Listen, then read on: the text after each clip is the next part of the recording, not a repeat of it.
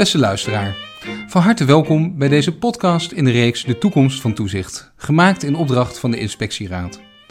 Mijn naam is Ruben Maas en in deze serie podcast ga ik in gesprek met verschillende toezichthouders over belangrijke maatschappelijke ontwikkelingen en de vraag wat dit betekent voor de toekomst van de toezicht.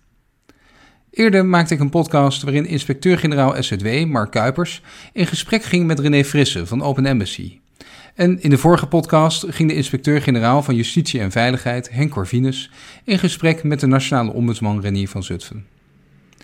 Dit keer een heel andere podcast. Want op 3 november vond het jaarlijkse Toezichtfestival plaats in de vorm van een online uitzending vanuit de fabriek in Maarsen.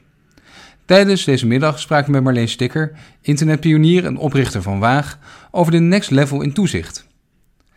Deze podcast is een registratie van de bijdrage die Angeline van Dijk, directeur hoofdinspecteur bij Agentschap Telecom, leverde aan het Toezichtfestival en het gesprek dat we daarna hadden met Marleen Stikker. Oké, toezicht next level. Next level, de volgende stap, het volgende eh, niveau. Uh, het is een uh, heel modern woord. En ik denk wel eens, next level, het gaat ook over het nu. Next level is nu al bezig, want je kunt niet zeggen van het ene op het andere moment heb je toezicht next level. Dat is geleidelijk. Dan moet ik altijd denken aan zo'n cartoon van Fokken en Sukken. Ja, het is nu 3 november. er is nu toezicht next level. Nee, dat is iets van geleidelijke schaal. En eh, ik merk dat digitalisering in dat toezicht next level een grote rol speelt. Uh, welke tools in de technologie zijn er? Uh, hoe kunt u die inzetten als toezichthouders? Hoe gebruikt u artificial intelligence of big data voor informatiegestuurd werken? Hoe verzamelt u die informatie? Analyseert u die? En hoe slaat u die op? Allemaal vraagstukken van de toezichthouder next level. Uh, het gebruik van drones of uh, satellieten uh, vraagt allemaal om nieuwe expertise van de toezichthouder. Digitalisering, zeg ik wel eens, heeft de vrijheid tot kennis heel erg toegankelijk gemaakt. Het heeft een stuk liberalisering uh, gebracht. En tegelijkertijd werpt het ook allerlei maatschappelijke vraagstukken op rond ethiek, rond gezondheid, rond zorg, rond toegang tot digitale infrastructuur.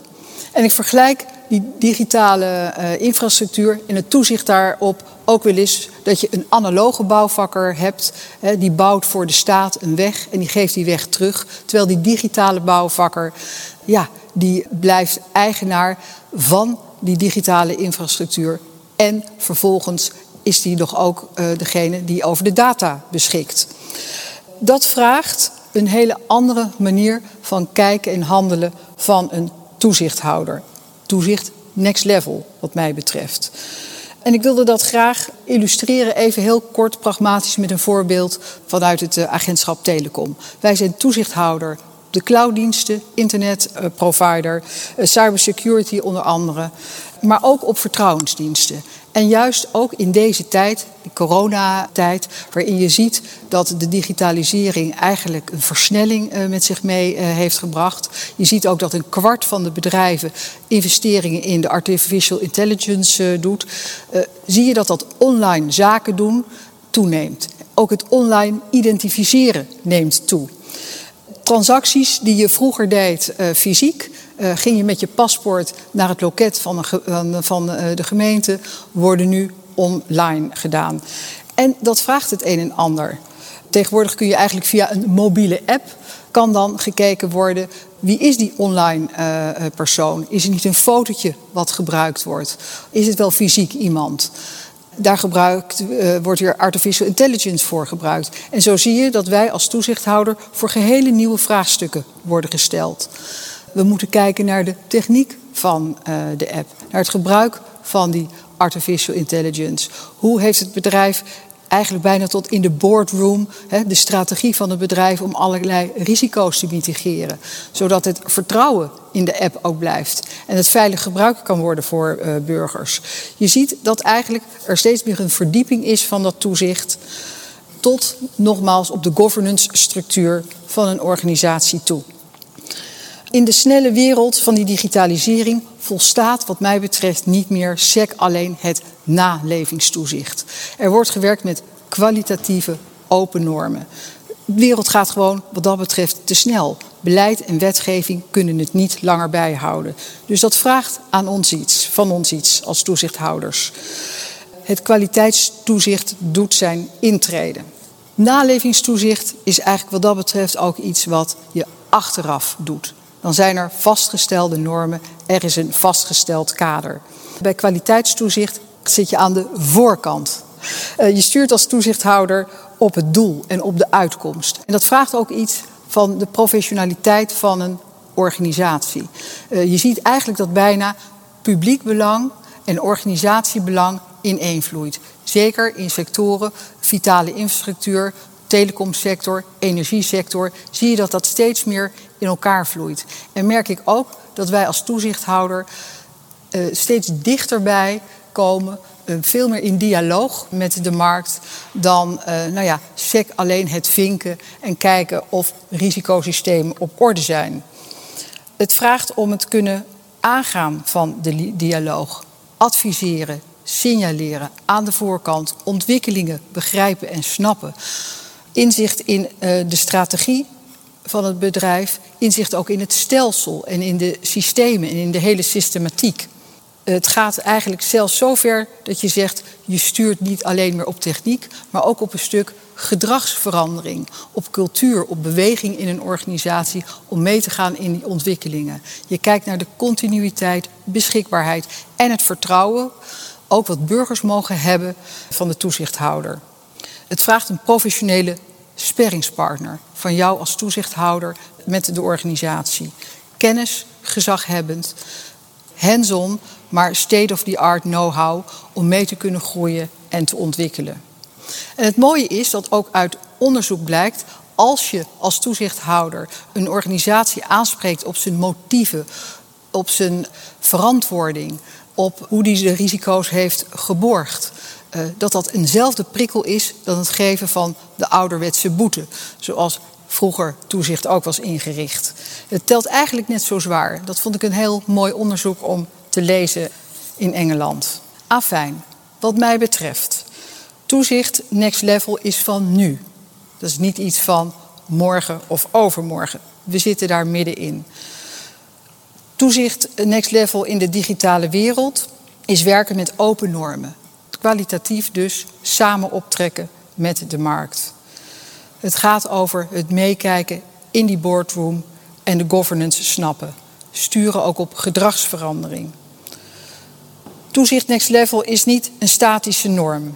Maar het gaat over het agenderen, het adviseren en het niet wachten tot er een norm is als toezichthouder, maar proactief aan de slag. Ook al is het beleid en wetgeving niet zo ver.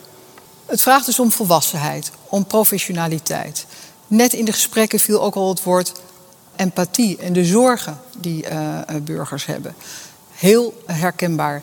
Hoe weeg je die ook op een goede manier mee? Want burgers hebben niet zoveel met open normen of kwalitatief toezicht. Die willen gewoon dat er gehandhaafd wordt. En de digitalisering maakt, dat ook mogelijk. Hè? Dat je met de app inderdaad de luchtkwaliteit kunt meten, de voedselkwaliteit. Dat je iets kunt zeggen over de kwaliteit van het onderwijs wat je volgt. Uh, en ook dat zal een appel willen doen op ons als toezichthouders. Want wellicht geeft dat straks allerlei handhavingsverzoeken weer. Gaat dan de discussie van kwalitatieve normen uh, in de toekomst weer naar veel meer gesloten normatiek toe. Nou, dat is een proces wat uh, what's going on en wat we ook zullen moeten begrijpen. Hoe dat, hoe dat verder zich ontwikkelt. Mijn stelling is, nogmaals, toezicht next level is iets van nu. Zijn we iedere dag mee bezig. En de zorgplicht, de continuïteit en de beschikbaarheid waar we toezicht op houden, moeten we op een goede manier borgen met elkaar. Dank u wel. Dankjewel. Ja, van, van, nalevingstoezicht naar kwaliteitstoezicht. En, en ik, ik, ik kreeg, probeer daar een beeld van te vormen. Want je zegt ook van moeten ook die boardrooms in bijvoorbeeld. En dat soort ik, ik probeer dat toch nog, nog nog concreter maken. Zou je een voorbeeld kunnen geven hoe dat next level toezicht, misschien wel vanuit je eigen domein, er dan uit zou zien? Dus wat zou je nu doen? Of wat zou je hebben gedaan? Zeggen, en zeggen, maar als je mijn lijn volgt, als je mijn verhaal volgt, dan zou het er zo uitzien. Kan je daar één voorbeeld van geven? Um, kijk, toezicht, met name in dat uh, digitale domein, ontwikkelingen gaan heel snel. Uh, neem bijvoorbeeld de cloud. Wij kunnen daar, uh, wij houden, zijn daar toezichthouder op, maar altijd achteraf.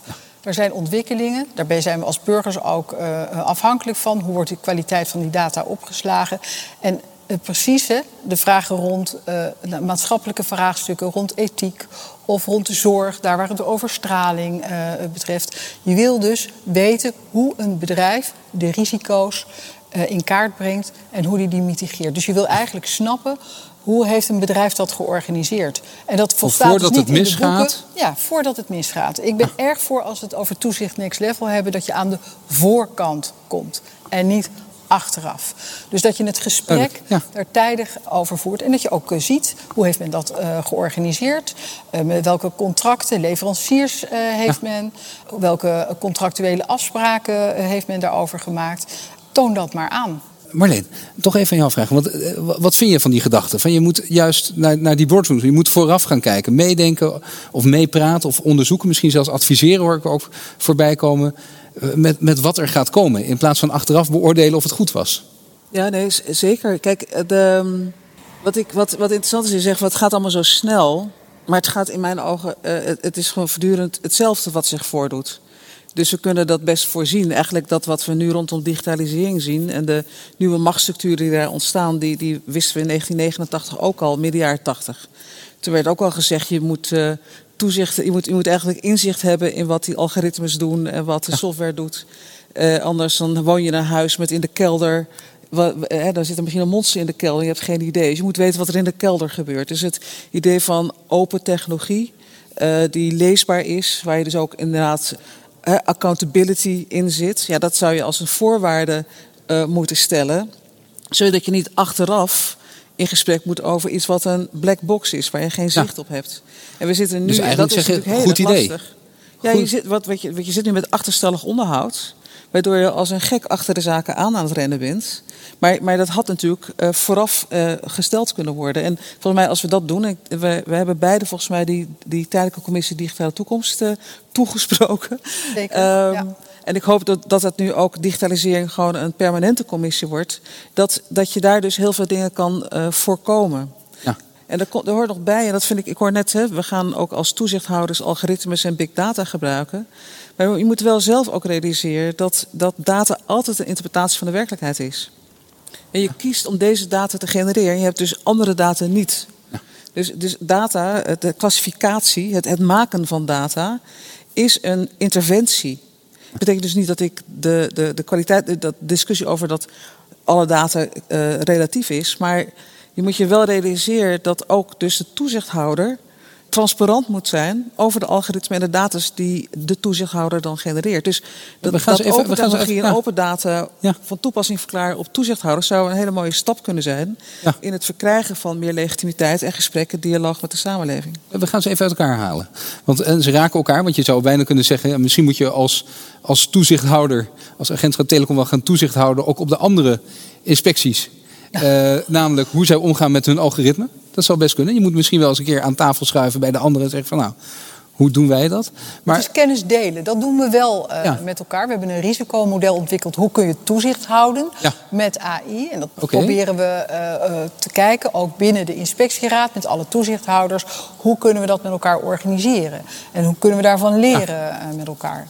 Oké, maar toch even, want de, de, de, strengheid waarmee je eigenlijk ook zegt, zeg maar, van de, van de toezichthouder in die boardrooms. Dus het, het, nou, het, het vroegtijdig meedenken. Kijken welke keuzes heb je gemaakt. Dat zou je natuurlijk ook kunnen zeggen, nou, dat moeten we misschien ook als overheid doen. En dus ook als inspecties doen. Bij de next level toezicht hoort ook scherp zijn op ons eigen gebruik van algoritme en data. Zeker. Nou, die discussie hebben we ook al okay. uh, gevoerd uh, met elkaar. In ieder geval hebben we, uh, we zijn nog redelijk in het begin, Marleen, moet ik dan ook wel eerlijk bekennen. maar je hebt toezicht op AI en met AI, ook voor onszelf. En hebben we ook gezegd, daar moeten we ook de handen in één slaan hoe we dat met elkaar organiseren. Ja. en zijn wij natuurlijk degene die daar ook het goede voorbeeld in moeten geven. Ja. Wat me nou zo lastig leek als je. Want het, klinkt super logisch als je zegt van nou ja, je wil juist vroegtijdig erbij zijn. Je wil niet de problemen alleen oplossen of te laat zijn. Alleen, kijk, het is veel makkelijker natuurlijk om uh, te kijken naar waar iets gebeurt. dan op alle plekken zijn waar nog niet iets is gebeurd. En dus als je jouw lijn van die kwaliteitstoezicht volgt, ja, betekent dat dan dat de, de inspectie overal weer langskomt? Ik zit in één keer, denk, ja, ik, ik maak binnen mijn kleine bureautje ook keuzes. En, uh, en, en, ik zit in een buurtvereniging, maken we ook keuzes. Ja, nou, ik zou misschien best wel leuk hoor, overigens als de inspectie langskomt en ook eens meedenkt en adviezen geeft. Maar dat lijkt me ondoenlijk. Maar dat is ook natuurlijk hè, risicogestuurd. Waar zie je de grootste uh, risico's met elkaar? Uh, dat zijn natuurlijk ook de plekken waar je heen gaat. Uh, wij, voor ons is bijvoorbeeld heel belangrijk continuïteit van netwerken. zeker in deze tijd. Ja. Het moet het allemaal wel blijven doen. daar waar we vermoeden dat de continuïteit in het geding is, is een van de eerste plekken uiteraard waar je naartoe gaat nou ja, tot in de boardroom. Maar niet alleen kijkt, goh, wat gebeurt er eh, in dat netwerk, in de cloud of rond eh, AI. Eh, dat is ook een stelling die we hebben. je moet naar het gehele stelsel kijken. Je kunt niet één brokje eruit nemen. je moet dan naar het hele netwerk kijken. En daar de risico's van, van bezien. Dus nogmaals, natuurlijk breng je prioritering aan, Ruben, uiteraard. nee. Nou, jammer, ik had het best leuk gevonden als je een keer mee ging kijken. Dat, op al die plekken, dat zou ook mooi zijn, maar dat is niet haalbaar. Dat is niet haalbaar. Nee, nee want je hebt natuurlijk de hele grote operators. De energiesector, dat heeft natuurlijk onze uh, bijzondere uh, aandacht. Uh, aandacht hè? Dat moet altijd geleverd worden. Maar je hebt ook kleinere organisaties. Maar dat komt wel, en dat, dat vroeg me even af, omdat we natuurlijk net in het vorige gesprek met, met, met Theodor ook hadden van um, die samenleving en ook die acceptatie in de samenleving. En op het moment dat je eerder langskomt bij bedrijven die vanuit de risicoanalyse eh, eh, zeggen van nou die moeten langskomen. Vraagt dat ook een ander soort houding van de inspectie? Want nu is het toch in de naleving is toch iets strenger. Van uh, oh jee, ze komen langs. En je wil eigenlijk misschien dus van oh leuk, ze komen langs. zeg ze, denken mee. Is, is dat reëel eigenlijk Marleen? Kan je, kan je dat verwachten dat, de, dat, de, dat toezicht zo'n houding krijgt of ook zo'n acceptatie krijgt dat zeggen van hé, Fijn dat ze eens even meekomen met, onze algoritme. We veronderstellen dat we voortdurend nu weten wat die publieke belangen en die publieke waarden zijn. Maar ik heb het gevoel dat we daar nog heel veel achterstallig onderhoud in hebben. Dat we die weer opnieuw moeten articuleren, onder woorden moeten brengen. En dat moet je gezamenlijk doen. Dat is interessant omdat je vanuit een toezichthouderrol daar kennis over hebt, omdat je weet wat de consequenties zijn als je iemand ergens op aan moet spreken. Nou, dan komt er een heel, heel, een heel verhaal waar ministeries bang voor zijn en politiek bang voor is. En Janne allemaal bedrijven, boardrooms bang voor zijn. Maar het gaat ook over hoe voorkom je dat men de fout ingaat. En we hebben op heel veel punten die publieke waarden losgelaten. Of dat, hè, dus we hebben, we hebben zo geloofd de afgelopen twintig jaar dat de markt, de vrije markt, dat, dat zal optimaliseren ook voor, voor, voor dat soort waarden. En we komen daarop terug. Dus we moeten dat achterstallig onderhoud, die, definiëren wat zijn die publieke waarden, hoe willen we die in de infrastructuur, in de digitale infrastructuur, in de energietransitie. En daar hoort ook bij, wat kunnen we de samenleving zelf laten doen? maar dat is, dus niet alleen de staat of het bedrijfsleven. We moeten herwaarderen dat er in de samenleving krachten zijn die ook kunnen zorgen voor een bepaald soort het, het borgen van publieke waarden. En pas dan en ik denk dat, dat het interessant is om dat gesprek inderdaad breder te voeren. Maar betekent dat dan praktisch, Angelien, dat als je zegt van nou, we willen bijvoorbeeld in die boardroom van tevoren eens meedenken en meekijken. Dat je dan inderdaad uh, ook nadrukkelijker die publieke waarden mee die boardroom in gaat brengen. maar of niet alleen die boardroom nee, ik noem het maar even. Nee, ik, noem het even. ik, zie dat voor me. Die, Kijk, uiteraard, het brengen van die publieke waarden, dat publiek belang, hè, dat, uh, daar wil je ook als toezichthouder voor staan. Heel goed, hè? Eh, tot aan Socrates toe, al wandelend, kunnen we het dan inderdaad met elkaar hebben. Hoe ver is het en over welke waarden gaat het nou uh, precies? En wat mag je daarin verwachten van een, een toezichthouder? Uh, en wat mag je ook verwachten van een, een, een organisatie of een burger zelf? Ja. Daar hebben we ook al eens een mooie discussie met elkaar over gevoerd. Hè, ik, mijn stelling was, als je de deur op slot doet thuis wordt wel gezegd, let op inbrekers. Hè. Ook uh, informatie van uh, postbus 51. Maar dat je ook ja, voorzichtig moet zijn met je wachtwoorden op internet. Ja. dat, dat vind ik ook iets een, een, eigen verantwoordelijkheid. Maar goed, ik denk dat het een hele goede zaak is om met elkaar ook die publieke waarden uh, te vertegenwoordigen. Daarvoor zijn wij uh, uiteraard als toezichthouder. Maar betekent dat ook, hè, even tot slot als next level toezichthouder... Dat je dus eigenlijk zegt van nou, we willen naar dat kwaliteitstoezicht. Daar zijn we al mee bezig, maar dat, dat moet eigenlijk misschien wel veel leidender worden. Maar dan hoort dan ook bij dat achterstallig onderhoud van, van Marleen zegt. Dat betekent ook dat we dat gesprek over die publieke waarden ook echt weer durven te gaan voeren met de partij waar we toezicht op houden?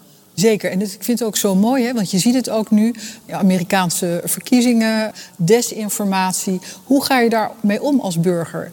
Uh, en hoe ga je daarmee om als overheid? Wat, welke randvoorwaarden kun je uh, zorgen dat men toch de juiste informatie uh, krijgt? Wie heeft er al dan niet toegang tot de cloud? Ja. kun je mensen of organisaties inderdaad weren van bepaalde onderdelen in dat netwerk? Hè? Ja. Dat, zal, dat zullen natuurlijk ook politieke en beleidskeuzes zijn. Maar dat vind ik ook als toezichthouder, als je dat ziet, dat je dat kunt agenderen en signaleren en aangeven. Tot slot, als, als ik nou bij jou werk. En ik, ik moet morgen gewoon weer op pad om toezicht te houden. En ik zeg van nou, ik, ik heb mijn baas gehoord en ik, ik wil eigenlijk wel mee in dat next level. Uh, wat, wat, Iedereen welkom hè? Ja, precies, bij maar... het agentschap uh, Telecom. Kijk, helemaal goed. We, zoeken nog mensen. Kijk, mooie wat, taak. Maar wat, wat, wat, wat, wat moet ik dan anders doen dan vandaag? Gewoon heel praktisch. Je zegt, als je alleen dat al doet, dan doe je meer recht aan de, die volgende stap die we willen maken. Het allerbelangrijkste is de dialoog aan durven gaan. Vanuit zelfbewust, vanuit de eigen expertise die je meebrengt. En dan luisteren en, en uh, proberen te levelen met elkaar. Arjen, heel veel dank. Dank je wel. Graag gedaan. Maar nee, we zijn bijna aan het eind van, van dit gesprek. Ben je er een beetje gerust op als je dit zo hoort? Ik vind het interessant hoe, uh, echt hoe kwetsbaar uh, men, uh, hier men zich opstelt. Als, als een, een, deel van die vraag is ook van, die net gesteld werd van... Uh, kan je wel waarmaken waar mensen denken waar je voor staat? Want, want je bent een soort sluitpost. Alles is misgegaan en dan hebben we de gelukkige toezichthouder. Ja. En het is een mooi om het gesprek te voeren over hoe kan je voorkomen dat die toezichthouder in die, uh, als sluitpost uh, terechtkomt. Ik vind dat een heel interessant gesprek. Dat word ik wel vrolijk van. Dat, dat, dat, want dat leidt echt tot een ander soort dialoog en misschien wel een andere praktijk. Maar ik denk dat wat, wat, wat, wat mij steeds duidelijker wordt, en we hebben dat zelf geprobeerd als, waar, als advies, ook voor, die, voor de Tweede Kamer. Want daar zit natuurlijk een, als het over digitalisering even gaat, een ongelooflijk gebrek aan, aan kennis om uh, voorafgaand aan dat het misgaat, te zeggen: maar dit zijn de regels, dit zijn de publieke waarden, dit is wat wij van de markt wel en niet willen, dit willen we wel en niet als politiek. En dat, dus het laat ook wel zien dat er een enorme omissie is, zeker in het digitaliseringsdomein, om dat gesprek goed te voeren. En ik hoop, we hebben daar dan een, uh, een, een roadmap voor gemaakt en geprobeerd hebben die fundamentele vraagstukken eerst eens te adresseren en te zeggen: wie kan nou samen mee die digitalisering vormgeven. En dat betekent dat die samenleving daar op dit moment niet voldoende aan tafel zit. En dat is wel echt iets fundamenteel wat we moeten veranderen. Is dat we dus niet als staat alleen maar met markt en bedrijfsleven aan de slag gaan. Maar dat dit echt een maatschappelijke ontwikkeling is waar die kennis ook geborgd moet worden in de samenleving. Ja, ik, dat hoor ik wel in de bijdrage van vanmiddag. Dat die ruimte er is en die wens er ook is. Dus nee, nee, ik, dat, dat, dat is een mooie, mooie ja. stap. Ja, zeker. Um, heel veel dank. En volgens mij Marleen zei het goed. Het is ook een, een kwetsbaar gesprek. Het is met elkaar verkennen en open durven zijn. En met elkaar te onderzoeken wat next level is. Mag ik jullie ontzettend uh, danken voor dit gesprek. En uh, nou, hopelijk dat we dit gesprek op een andere plek gewoon weer voort kunnen voeren. En uh, dat gaat vast en zeker gebeuren. Angelien, Marleen, heel veel dank. Dank u wel. Dit was een speciale aflevering van de podcast Toekomst van het Toezicht, waarin ik in gesprek ga met verschillende toezichthouders over de uitdagingen en dilemma's voor het toezicht. Mocht u vragen hebben of opmerkingen hebben, dan kunt u dat laten weten via podcast.inspectieraad.nl. Kent u mensen die geïnteresseerd zouden kunnen zijn in deze podcast? Laat het hun dan even weten. Tot een volgende keer.